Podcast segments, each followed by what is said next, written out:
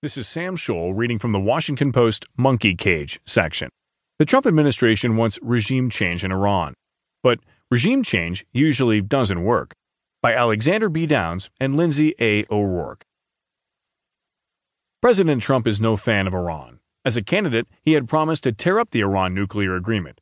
Having been frustrated in his attempts to do that, at least for now, the administration and its backers have been rumbling about changing the regime. In June, Senator Tom Cotton